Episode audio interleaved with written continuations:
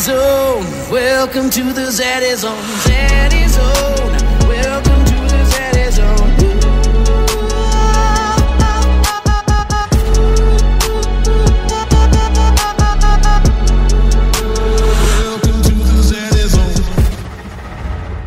The best thing you can do to eat a healthier diet in order to live a better life is to prioritize protein. Protein helps you gain and keep lean muscle mass. And the best thing about protein is that of all the macronutrients, meaning carbs, fat, and protein, protein is the most satiating of all of them. AKA, it keeps you fuller for longer. So when I snack, I always try and keep it high in protein. And one of the staples in this house to help with this is Paleovalley beef sticks. They are 100% grass fed and grass finished, and six grams of protein per stick.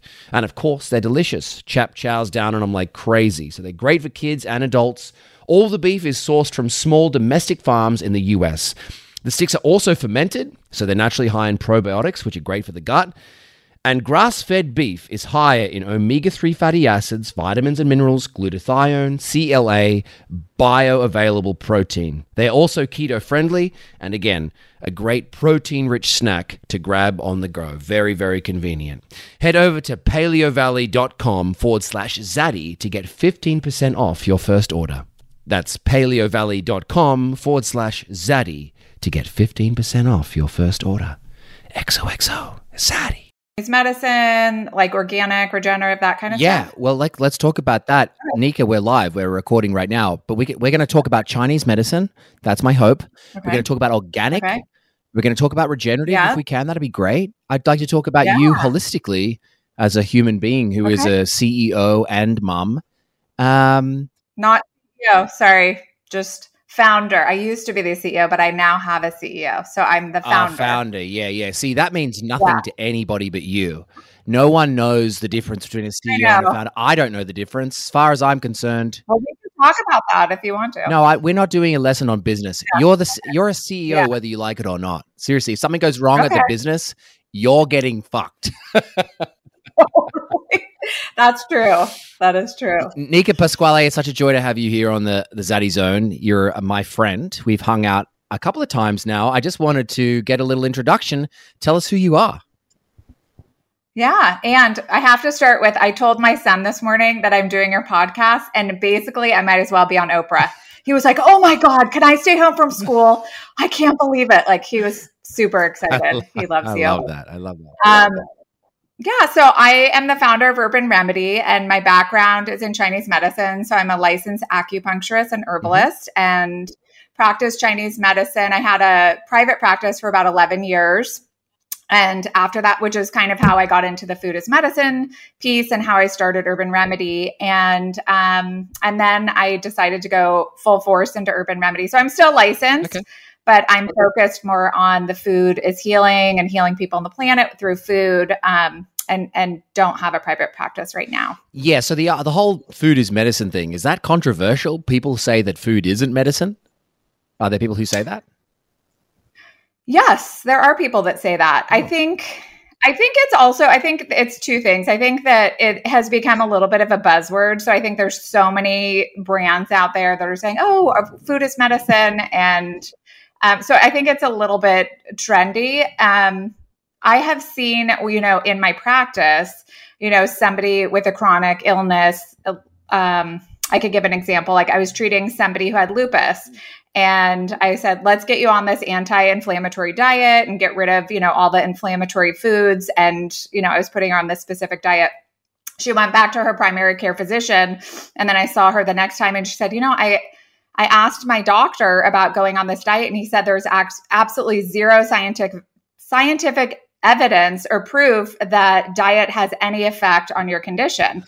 And so I think that, you know, in like, I think it's changing a little bit. I think in the Western medicine um, schooling, you know, there's very little training on, on health and nutrition, as you know. Yes. And so, but I think people are becoming more conscious of it and really connecting the dots. There's a bunch of doctors who, you know, talk about it and whatnot. So I think it's changing, but I do think that it's not standard of care when it comes to treating chronic illness. Yeah, that's shocking. I mean, it's shocking to me to hear that. They call Alzheimer's di- um uh, diabetes type two diabetes. type 3 diabetes i think they call us Oh, type three, alzheimer's yeah. now because of how diet related it is but because of how insulin related it is so i mean I, I just don't i don't see it being controversial that food is medicine i mean unless you make medicine and you don't want people to think that medicine is cheap or something i just don't see how it's a controversial topic Yeah, I just did a podcast with Dr. Robert Lustig and I asked him that question and his response is look at, you know, look at our medical system. The pharmaceutical companies fund medical schools. Mm. And so they're really they have an interest in what is being taught in medical schools,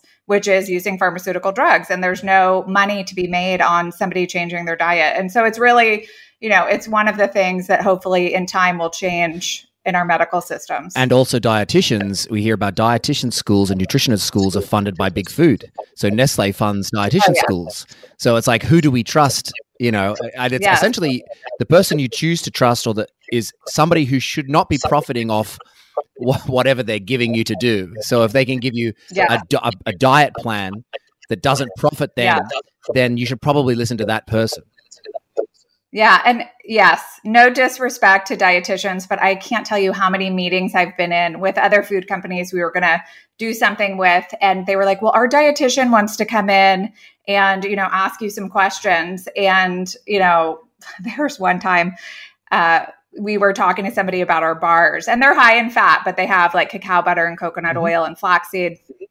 And she was like, "Well, I I'm really worried that you know somebody's going to get a heart attack or somebody's going to sue us because of the high saturated fat, you know, in these bars. And they're super low glycemic. They have like five grams of sugar and like ten grams of protein, and and and so I think that's where a lot of dietitians come from. It's this." It's it's a very simplistic view of a calorie as a calorie and not really looking at the micro and, and macros and how those work together mm. especially if it relates to inflammation and things like that. And so it's, yeah, it's always when somebody is a registered dietitian, I'm always curious, like what other training they've had or. And I think there's some great dietitians out there, but what you said is correct mm. about the training. Yeah, no, no doubt there are great dietitians out there. They also ignore the culture. They don't know the history of how fat was vilified by the sugar industry in order to get people to eat more grains and sugar. Like an actual history about, you know, Kellogg and Colgate teaming up to vilify saturated fat and cholesterol and say that's the bad guy. And if you're not aware of that history, then I'm not sure you're quite ready to comment on whether fat is bad for Yeah. you. Yes. Yes. And it's still, and you know what? That story is still going on in some of the medical circles. I mean, it still has, there's still doctors that are going to tell you, you know, that you should eat canola oil and you should eat, you know, seed oils, which we know are super inflammatory. Yes, uh, I mean th- this is uh, an interesting. I'm happy to dive in right here. This is really fun. So uh, the th- thing with with me and seed oils is that I understand they're uh, very scientific. Uh, Evidence-based people, I put that in inverted commas, who are just obsessed with the science. And if the science isn't there, then there's no evidence that, for instance, Yeah. seed oils. A lot of people say that seed oils aren't bad for you. It's like, okay, well Mm-hmm. then, what's wrong with McDonald's fries? Oh, What's wrong with McDonald's fries? If that's what you think, if seed oils aren't Yeah. bad for you, then what's wrong with McDonald's fries? And I'd like to see in your kitchen, how often are you cooking these people? How often are they cooking with safflower, rapeseed? You know, how often they cooking with soy and corn oil? I'm, I'm, I'm fascinated to know. And it just seems Well, short sighted. There's a lot of yeah. I mean, I think I have gone into people's kitchens and seen l- canola oil or safflower oil or vegetable oil, and I'm always shocked. I just can't. I'm like, should I say anything or should I not? um, and people are still there are people that still you know one it's cheaper and Yes. so for some people that are really worried about budget and not really thinking about their health as much it's much cheaper than a great olive oil and so I think there's that piece. And then, uh, you know, other people, it's like that's what their mom used or whatever, and they're still doing it. Um, or Pam, I went into somebody's, I'm not going to tell you whose kitchen it was, but I went into somebody who you might know who I thought was very health conscious, and she had Pam Ah, spray. ah. And not believe it. And so, anyways, I think it's very common. I think people like us are very aware of it, but I think there's a lot of people who still don't have that connection. Yeah, and I think that if somebody's out there and they have Pam in their in their you know uh, whatever they've got it in their kitchen, there's nothing.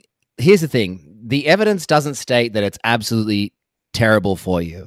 The evidence just states that that it's highly processed, which it is, and that it it doesn't have any real uh, nutritive value. But furthermore, the evidence is backed by people. The evidence that's in place right now is backed by huge food companies. Every huge food company in the world, McDonald's, yeah. KFC, these Pizza Hut, all these companies that profit massively off using cheap yeah. oil are the people behind these studies that are saying it's absolutely okay to eat. I, I would prefer to err on the side of, and that's what I say to everybody out there. I'd err on the side of caution and not eat it. If you're an evidence based evidence based person who needs all the science, I'd err on the side of caution by not taking it because I think history will show in the end that it is infl- inflammatory and it is terrible for you, which is what I believe right now. But if you're not sure, I'd just err on the side of caution and just not eat it. Yeah, but I think history does show. I think if you look at, um, you know, when we started, you know, moving to monocrops and using seed oils, um, you know, it made food cheaper, and it was, you know, around the same time we started using GMOs for corn, soy, wheat, and etc. You know, those two things, and in that same time period, we started using more glyphosate yes. and things like that. Um, you know, and you look at a graph and you look at the rate, like when my mom was young, she said nobody ever, like having a heart attack or cancer was a rare mm-hmm, thing. Mm-hmm. And now it's extremely common. If you hear that somebody has cancer or is has an issue with their heart, you're like, oh, it's really not that shocking, no, right? Yeah. And if you look at the graph of how chronic disease has increased eh, compared to our farming practices, mm-hmm related to what I just said, there there's a correlation there. And people have done that and I've seen the the graph and it's very interesting. But you're right. I mean, everybody it's a free world and people should be able to eat what they want and um, but understanding these kinds of things usually um, can help people make an informed choice. Yeah, and I think that's a multifaceted. I've seen that graph. It's like chronic disease goes up like crazy the minute that this huge agriculture and big food comes into it. Use of seed oils, for instance, the famous the famous yeah. cases McDonald's. They used to use beef tallow in their fries, yeah. and then they switched to canola or they ch- switch these cheap seed oils. And I don't think it's just seed oils. It's probably like a lack of nutrients in food, a higher amount of processed yeah. food, which is more moorish, easily more easily overeaten, and less nutritious, mm-hmm. and therefore leads to mm-hmm. obesity and leads to all of these other issues down the line. And so I think it's multifaceted, but you can see a graph yeah. of use of seed oils, which is aligned with chronic disease going up.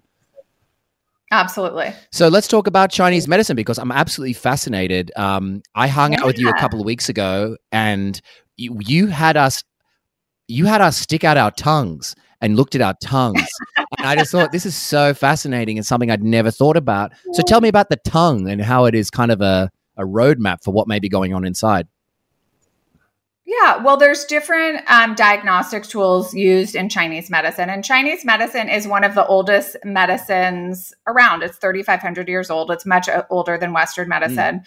And um, there's different diagnostic tools in Chinese medicine that obviously are very different than Western medicine. And it's really such a different way of looking at the body. When I was studying Chinese medicine, I literally, it was almost like I had to relearn how the body works over again. And it's because when you're used to a certain system and then you start understanding in the, bo- the body in a different way, it's, it's a complete mind switch. And um, in Chinese medicine, the body, you know, in Taoist philosophy is considered a microcosm of nature, mm. of the universe. And so we look at chi, and chi is the energy that flows through the body that w- flows through meridians. Mm. And when you have, like, this is super simple, but if you have a blockage of chi, that a lot of times will cause pain, or it could be um, at the root cause of some health condition. And so, one of the ways that you can look at the constitution of somebody is by looking at their tongue.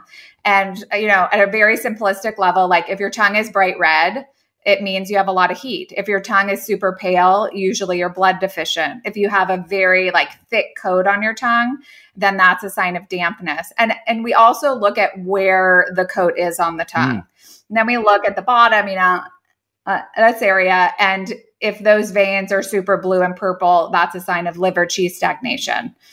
Um, mm. So there's lots of, and then if the sides of your tongue are have scallops like puffy with teeth marks, that's a sign of spleen qi deficiency, which you probably don't know what that means. But anyway, so we that's just one that's one way that we can kind of see like what's going on inside the body. Yeah, I mean, I bet everybody right now is looking at their mirror in a tongue because it is interesting. It kind of made everybody yeah. a little bit self conscious. It was led by me. It wasn't led by you. I was like, yeah. "What do you think about my tongue?" And then everyone was like showing yeah. their tongue, and they were a little bit like, "Oh my gosh, what if, what if she tells me I have chronic bad breath or something terrible?" so, so let's just say, let's just say you find a little spleen issue, or you see something in the tongue that mm-hmm. could point to a spleen issue. Would you then mm-hmm. acupuncture around the spleen? Is that something that you would do? I, I'm I'm a novice, so please tell me. Yeah, yeah.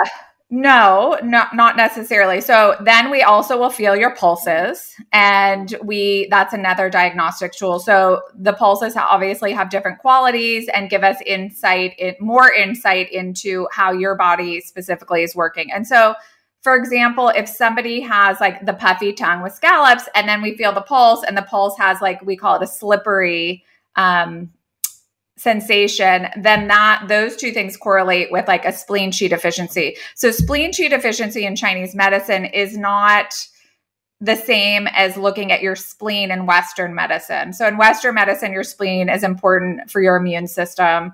Um, in Chinese medicine, your spleen and stomach are paired organs that really relate to your digestive system and they work together. And so, for example, if you're somebody who's like a worrier, if you're always like constantly in your mind and like worrying about everything, like, oh my God, what am I going to do if this happens? And, you know, it's like a, on repeat, it tends to deplete the spleen energy. And so you might end up with things like bloating or poor digestion or acid reflux or burping or things like that. Um, and what we do is, you know, we'll work on your diet because there's certain things that the spleen really hates, like ice cream and tofu and things that are more like heavy and um, cold. Mm. And then there are certain points that we do that are along the spleen and stomach channel. But that's so the those meridians, you know, run through your body and aren't necessarily. It's not like you go to the spleen, but you go to the meridian that's associated with the spleen or stomach. And then we can do points to like one other really cool part about Chinese medicine is is the balance between yin and yang, which is like the balance between hot and cold, dark and light. Yes. Um, and it's the same, you know, and I love that philosophy because it's really about living in harmony with nature, right? If our bodies are microcosms of the universe, it's how do we live in in a balance? How do we live in harmony with nature with like the sun and the moon and mm. and that kind of not too esoteric, yeah. but it really it really is that. Like so when you have too much when you have spleen qi deficiency, you'll have dampness in your body, for example. And then we could do acupuncture points to help drain that dampness. Mm you know, and open that meridian that might be clogged. Whereas sometimes we have points that we want to tonify the energy or give energy to. Mm. And then other times we have points that we want to move the energy in a different way. Yes. Uh, w- now we have, I have a few concepts that I need to understand first. The cold yeah. thing, ice cream tofu, meaning you, meaning when you digest them cold, like when they are temperature wise cold, that's affecting yeah, yeah. your body. Yeah. So in Chinese medicine, every food, and this is the thing I absolutely love about Chinese medicine, every food has a taste, a temperature, an associated meridian, and a medicinal quality. Mm. So it's it's just like the materia medica, you know, of Chinese herbs and how, so you might look at, so like if I was going to look at you and I was like, oh, he, let's just keep it super simple. Like you have a fever.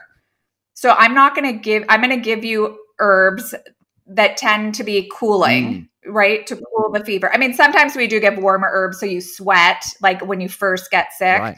but it's that balance of um, the taste and the temperature. So, because the spleen hates cold, so so if you want to like balance that out, you want to eat foods that are more warming. So tofu in Chinese medicine tends to be damp and cold. Mm it's one of the worst things you can eat if you have spleen qi deficiency. Same with ice cream, like cold dairy. Those two things are the, you know, perfect example of what your spleen doesn't like. Right. What your spleen does like is warm soups, things that are easy to digest, Yes. like congee or, you know, things like that. And then what about dampness? Could you explain that to me? What does dampness mean to you? Because it like fluidy, like I don't understand.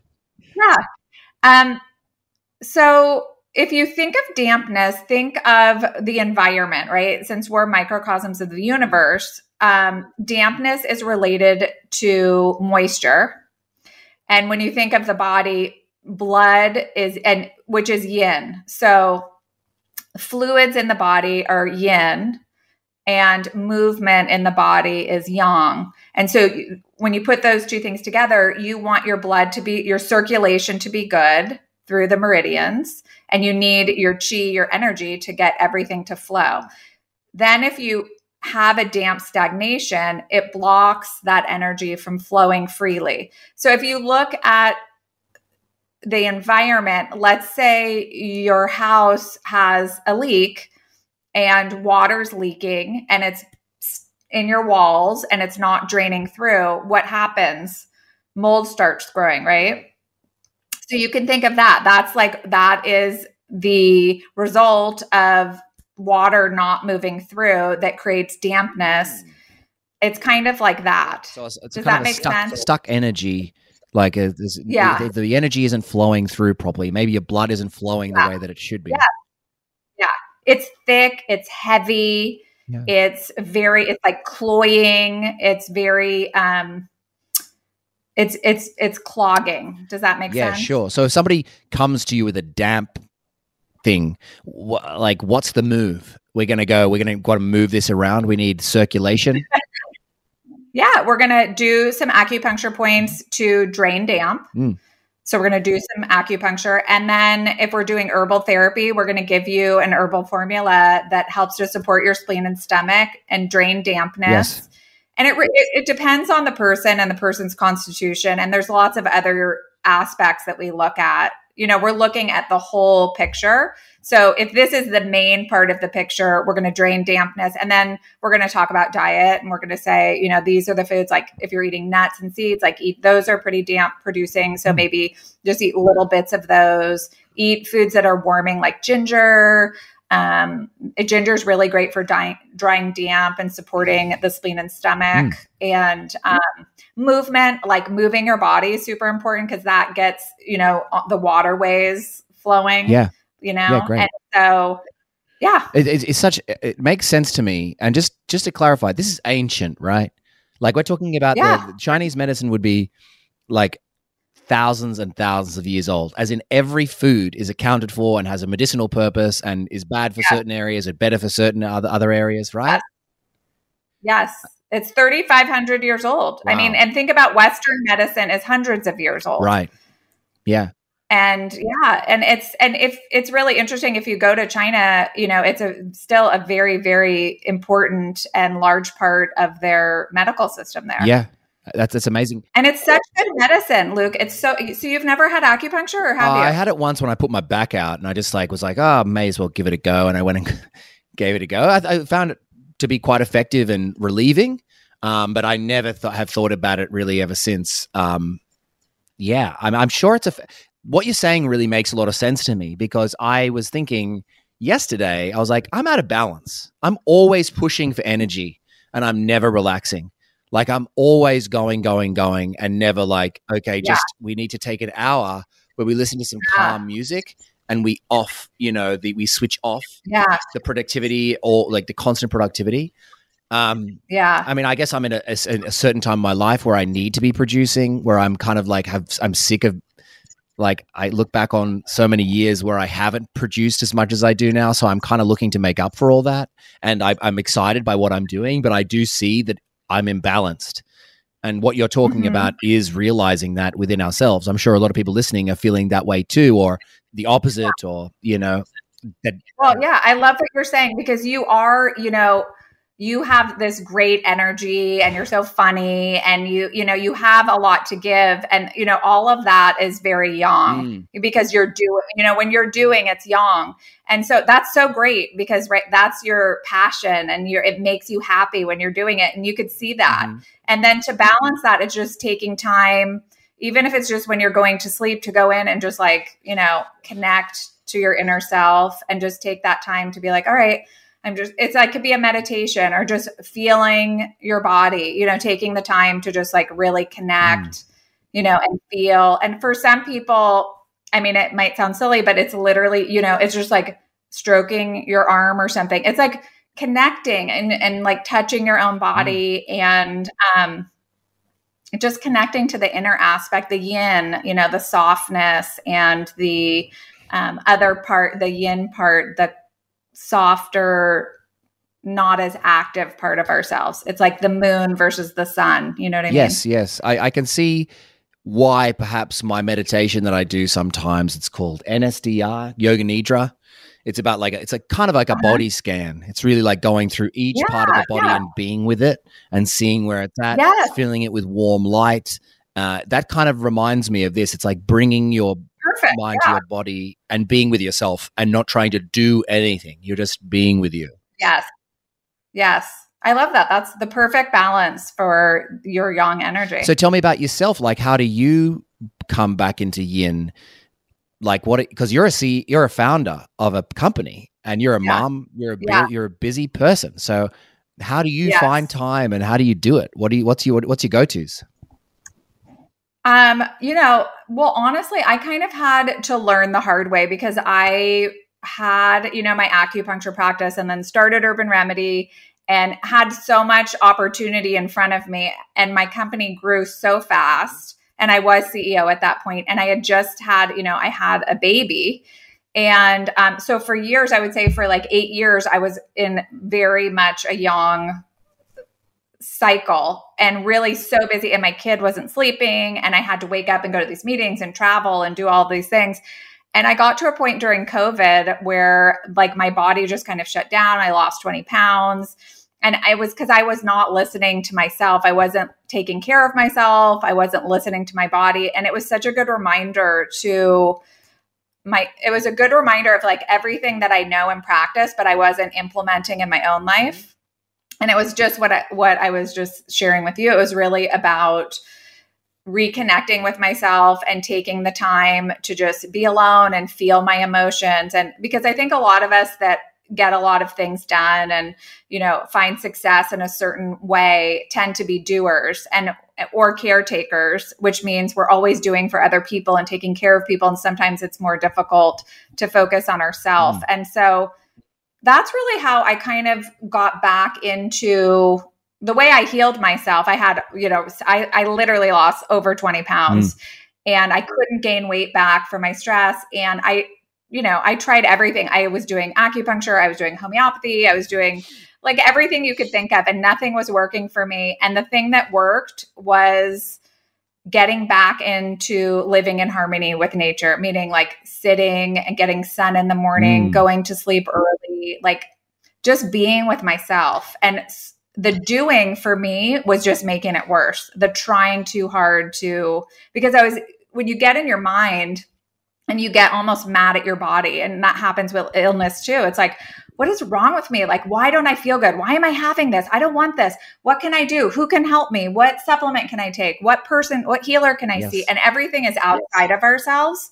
So it's like really coming back and remembering that our bodies are healing machines and and I think that's like one of the biggest things that most of us are separated from is really remembering that our bodies know how to heal and they know what to do if we just give them the space to do it, um, then that's where true healing happens. And so, anyways, that was my experience during COVID. And so that's how you know, I really got back into balance um, from that situation. Yeah, it sounds like you know we're human. We're not human doers. We're human beings.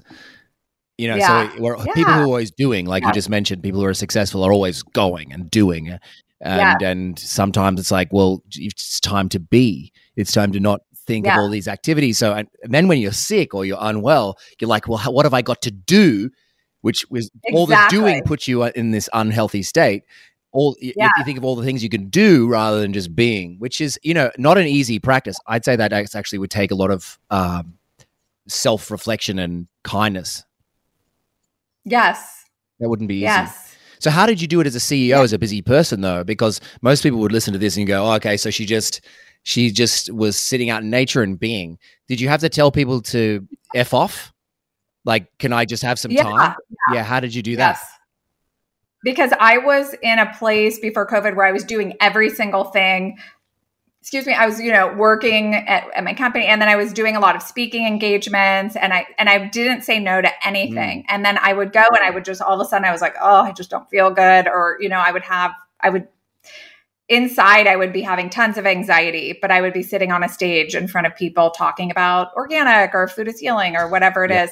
And so that's where the imbalance was because I was talking about it, but I wasn't incorporating kind of those principles into my life. And so, yeah, I had to like take a break and say, hey, I need, you know, I could be at this meeting or do this, but I need to slow down. And I took some time off and I moved out to a, a property out in nature and just really changed. Like I started saying no to everything Bit of no. you know, I started saying no to everything and just and, and then I started just kind of listening to myself more and just instead of immediately saying saying yes to something, it was like, all right, well, is that really a yes for me or is it a no? And just kind of getting back into my intuition and and just kind of following whatever that was. Mm. And it's been so fun. I mean, I've I've now I'm kind of getting now I'm like excited. I feel so much better after that. And so now I'm excited to, you know, I'm delving back into where I was and um you know, you go through ebbs and flows in your life and um and it's okay to go through those like dark night of the souls because that's where you you know, learn about healing and yourself and having compassion for other people that are going through difficult situations and Yeah. it's always it's you know i think like in a lot of people's struggles with health is where a lot of our biggest life lessons come in Yeah, absolutely. And taking it, yeah, learning to take it easy on yourself or learning not to go and do. I think that's a huge lesson. If you're a doer, like it's like you have to have the balance of being um, yeah in, in, in the forefront of your mind. And I need that. I need that right now. So let's talk about, um, let's talk about, no, I got, quickly got to ask about acupuncture because everybody out there who has never done it before is thinking, I don't like needles. What do you say to that? yeah. I don't like needles either. You know i don't like getting shots. Okay. but um you know acupuncture needles are really like the size of a hair. You know there's nothing inside of them. They're not hollow needles. And you know you could bend it on your finger and they're very very small and there's different styles. Like traditional chinese medicine which i was trained in is you know we want to kind of catch the chi when you put the needle into the point and sometimes you can have a little sensation. But i started practicing more japanese style and that's very pain it's usually it's pretty pain free i'm very very gentle. And so you put the needles in and most people are like oh my god i don't even feel it. And you've it's just such great medicine. I mean it's really it's it's such good medicine and it's really not painful most people will do it and then they're like oh my god i feel so good and some people actually get a high off of it because it really can stimulate your endorphins mm. and so you can leave treatment sometimes feeling like oh my god I, like you're on top of the world And how far deep does the? I'm just going to stay on it. The needles. yeah I know it's not really a Yeah. needle. How how deep does it go in? Like, where are you aiming for? Yeah, it depends. So if you're, you know, if somebody has um, sciatica and we're putting a needle in your bum, you Mm. know, the needle will be longer than if we're putting it in your face. You know, if we're doing like this point right here on the top of your head, the needle is like super thin. I mean, super short. Um, and if you're going into like an area that's more meaty, then it will be a little bit um, deeper.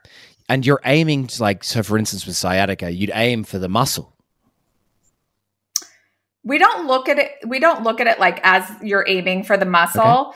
It, there's a point there um, on the gallbladder meridian. And the point you know is in it's you know in the gluteus but it's you know a very specific point there Okay. that you could feel. Like if i showed you like with all the acupuncture points it's really interesting because when you feel you know when you're feeling for the points you know there's usually like a really when you feel through the meridian there's like a hole or or um an indentation kind of in that area Right. that you can actually feel Mm. which is really cool and usually when you press a point and it's very sore you know that's a sign that the energy is stuck and so a lot of times once you put the needle in, it releases all that stuck energy, which which reduces the pain syndrome if you're treating something like pain. Painful, yeah. So meridians would be like large nerves. Like, are you following veins, or am I off off here?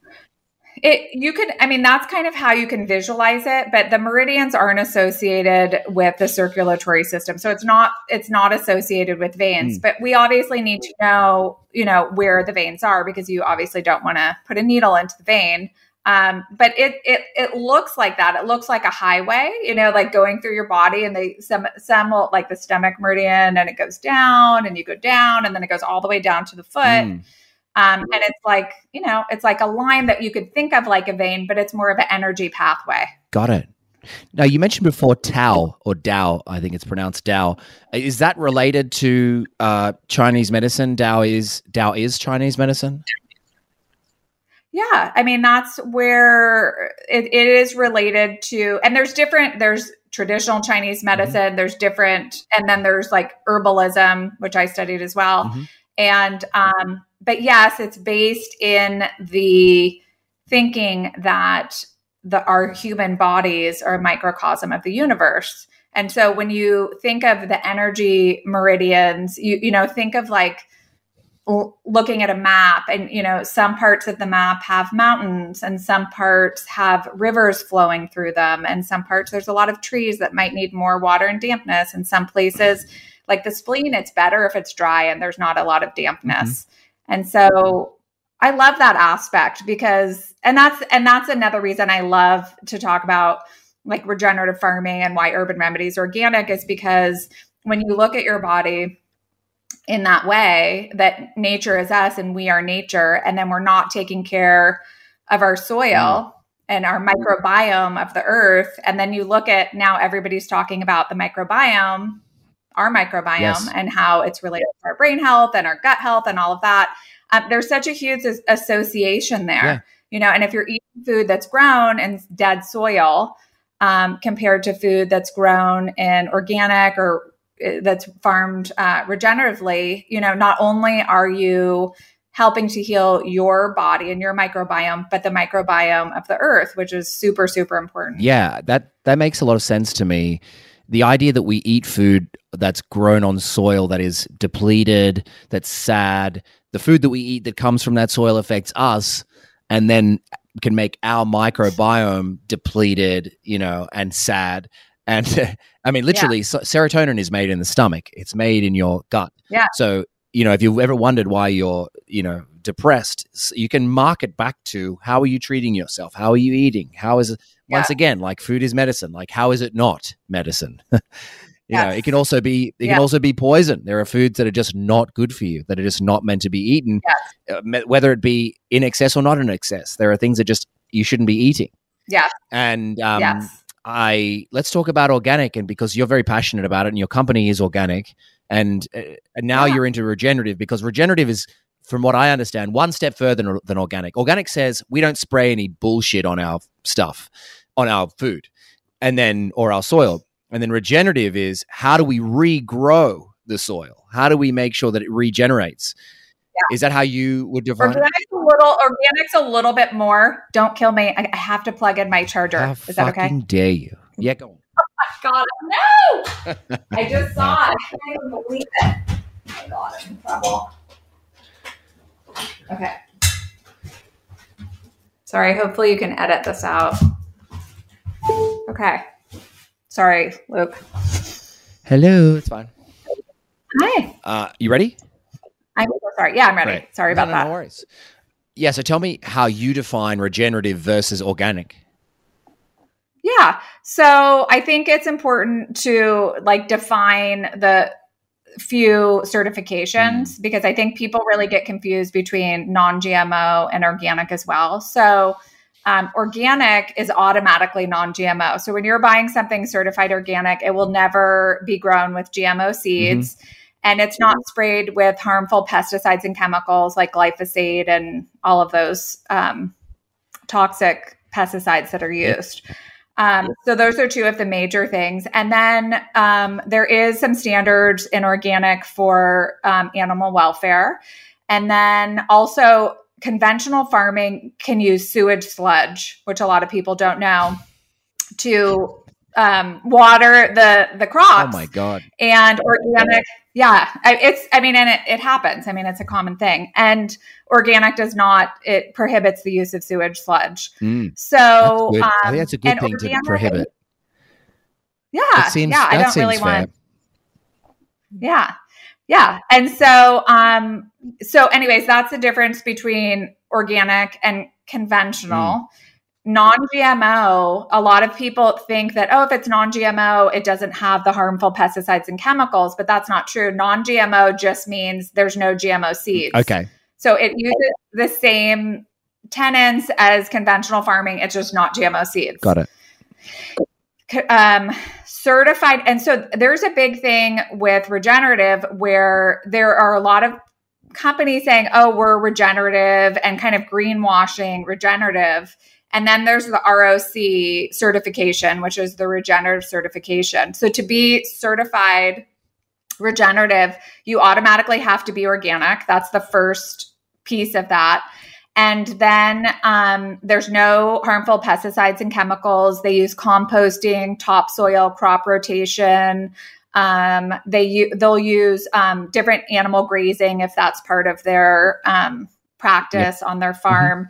And um, it, it's really the highest standard in healing the soil. And and the thing I also love about regenerative, it- it's like what we talked about. Like regenerative farming is based in living in harmony with nature and harmony with all aspects of the land that are on it. And it also has to do with the workers on the farm and what how you know how they're being treated and they look at that as well and um anyway it's just it's very very exciting but also a little bit scary because like i said there are other people that are defining regenerative in a different way that don't think it has to be organic. And so it's just really important that people understand that because we only have around forecasters are saying we have 60 more years um, if we keep going the way we're growing going and then our soil will be completely depleted. And so one of the other great things about regenerative farming is it heals the soil and it um, it's great for carbon sequestration. So um, it's it's just a win-win and it's really one of the only ways forward that we can heal people on the planet. And it goes back to that living in harmony with nature right? If we can if we can do that with our farming system um, it's going to you know help us not be so disconnected on a lot of different levels. So it's Yeah. It's very exciting Heal the soil, heal Yeah. the food, heal yourself. It makes a lot of sense that Yeah. if we're eating food that comes from great soil that's full of nutrients, then we can then ingest those nutrients. And a huge proportion of why we have to supplement, why we have to supplement with magnesium, you know, D and Yeah. B12 is because our food isn't nutritious as it once was because of all the way the way we farm, monocropping, spraying all these pesticides, etc. And as, as Yeah. uh, so, regenerative is kind of like it's it's the the next step, and it's a really hot buzzword right now. I know that a lot of companies, even big ones that we would consider evil, like Nestle, are like saying that they will be 50 percent regenerative by certain times, which it sounds it Yeah. sounds good, but the thing about these corporations, and I will continue to call them evil, is that they lie. They lie. They Yes. they will find ways around. You know, around all this. Yeah. You know, they'll find ways to call themselves regenerative without actually being regenerative. And so, you know, yes keep keep the bastards honest. That's what I say. Make sure you fucking look into what they're saying. And is it true? So tell me about uh, Urban Remedy. You guys regenerative? And I want to just add one thing Yeah. to that. If you see a re- ROC, a regenerative um, ingredient, like we use lotus rice is regeneratively farmed. There's like, I think there's 55 or 60 things that are certified right now because it's a relatively new certification.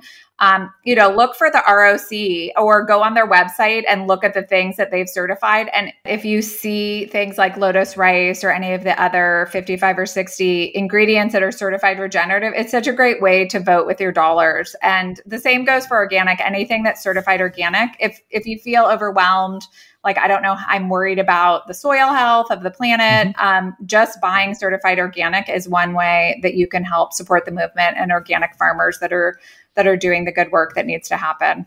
Yeah, and are there products that like fruit and vegetables, vegetables? Wow. That's my I that's what my dad does. He he jokes. He says vegetables in a certain way. He's vegetables. And now I do that. Anyway, I'm That becoming my so dad. funny. Horrifying. Okay, so but are there any vegetables that we have to buy and fruits that we have to buy organic that you just think is like don't don't uh, don't even question it? Well, you're probably asking the wrong person because I only buy organic fruits and vegetables. Like I personally so so when I see those lists that are like the dirty dozen and whatnot, I think that for me, I, it's more about that I just want to support organic and I don't want to eat anything that's sprayed with glyphosate or harmful pesticides and chemicals. And I don't want to support um, that way of farming. And Got so it. for me, I just buy organic everything. Yeah, and but you know, but what about for people who don't have, who aren't the founders of Urban Remedy?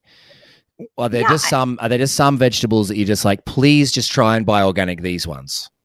Well, I think anything without appeal, you know, you would like to buy organic. If something has appeal on it, like an orange or a banana or something like that, then at least you're peeling off. But a lot of these pesticides, just so people really understand, a lot of these pesticides you cannot wash off. Like when when glyphosate is sprayed on a fruit or a vegetable, Mhm. it does not wash off. Yes. And so there's no washing it. So just I think that's an important thing to understand. And you know, they've been testing um, you know, umbilical cords of babies and finding tons of these pesticides and chemicals. Um, and so it gets passed from mother to child. And so it's really um, you know, in my opinion, one of the reasons, it's one of the other reasons that people are chronically ill is, you know, eating this food that actually really hurts your microbiome that has glyphosate on it. And so I always think of it as like it's part of your medicine, you know, um, eating clean and not eating things that have chemicals that are going to poke little holes in your gut and things like that,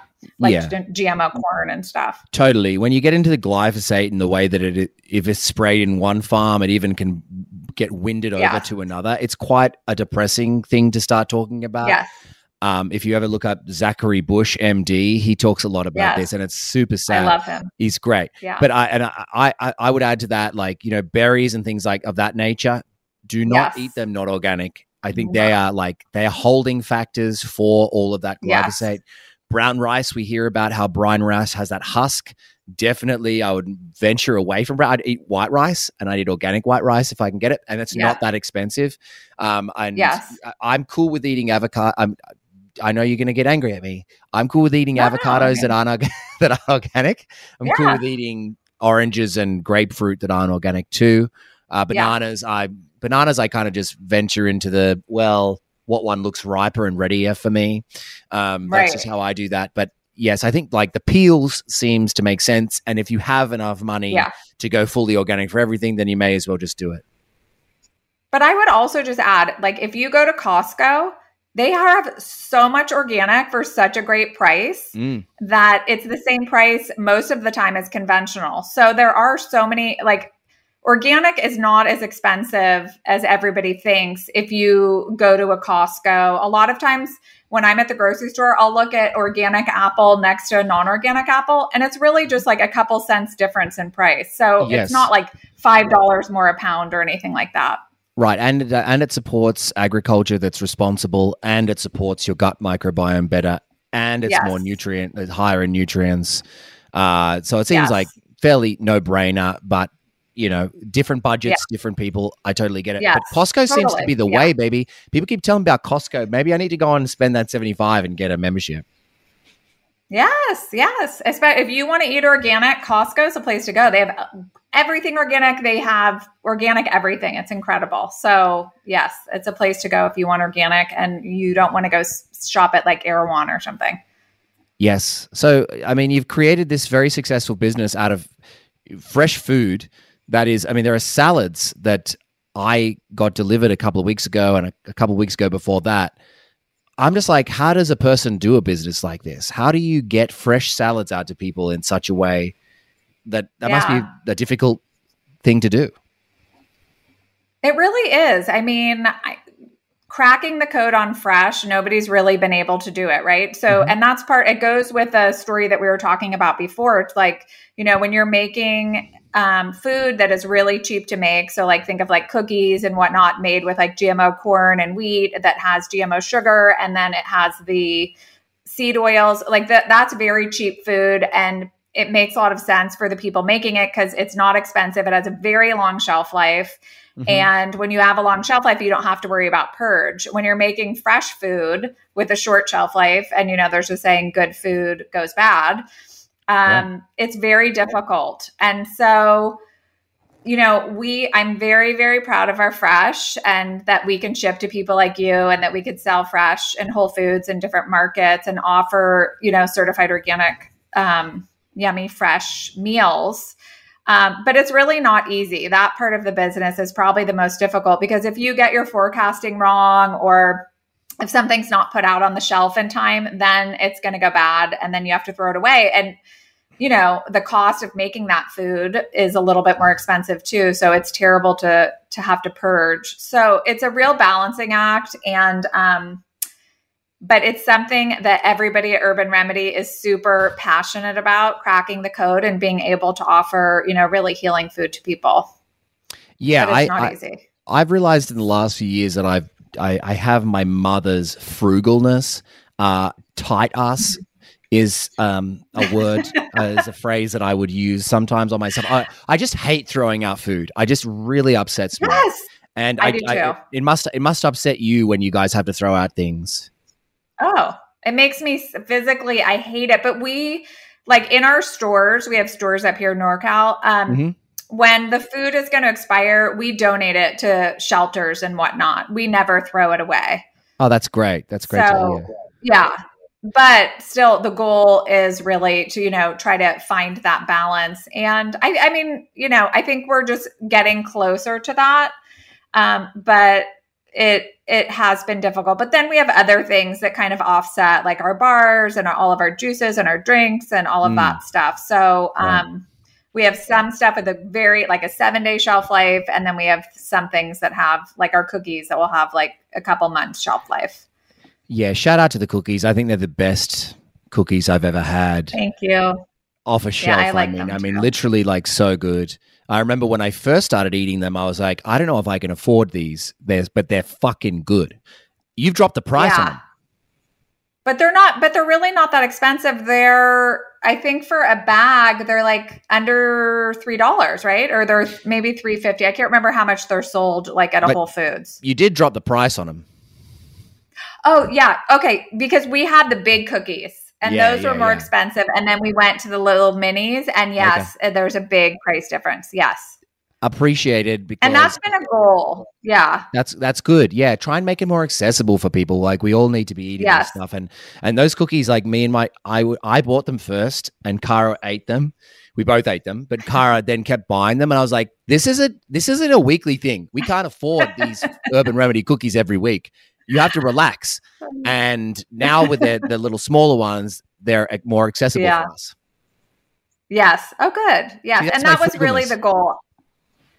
No, I mean it's I I feel the same way and I'm really working on trying to lower the price of all of our products. Mhm. Um but you know having the like everything we use is organic so it's a little bit more expensive. Um and not using things like in all of our salads we use olive oil, you know, as the base. We don't use any canola or whatever. So you can imagine there's a price difference there. So Yeah. um, yes, but yes, making our food more accessible is one of our highest priorities for people. I love that. Neka Pasquale, our Yeah. time has come to an end, but what a joy. It's so nice to um, chat to you for an Thank hour. Because last time I met you, I was I wanted to ask you a million more questions about Chinese medicine. And so I got to do that today. Yeah, thank you so much. It was so fun talking to you. And next time I see you, I'm going to give you an acupuncture session. that'd be that'd be great. But quickly just tell people how we can find you. Um, so if you're looking for Urban Remedy, you can go to urbanremedy.com and we have a locations page where um, national at uh, throughout the East Coast um, and the West Coast and some other regions, the Rocky Mountains. And if you click locations, you can see what Whole Foods we're in, and we're some other natural grocers like Mollie Stone's um, and grocery stores like that. And we have our stores, and we also ship directly to you if you order on the website. Amazing. Can we follow you on Instagram? Like, are we allowed to do that or? Yeah. It's well, you can follow Urban Remedy, which is just Urban Remedy, and my my Instagram is Neka underscore loves L O V E S. That's so Yeah. cute. Neka loves. You know what? I had somebody that worked for me just like did it, and we were trying to think of names, and anyways, that one kind of stuck. My middle name is Love. I had total hippie parents, and Oh. so it's kind of related to that. Wait, so it's Neka underscore loves, right? Yeah, L O V E S loves. Oh, cute. It could be Neka underscore loves Yeah. 69 XOXO. Yeah, maybe I should change it to that. what a joy. Thanks for chatting with me. Thank you so much, Luke.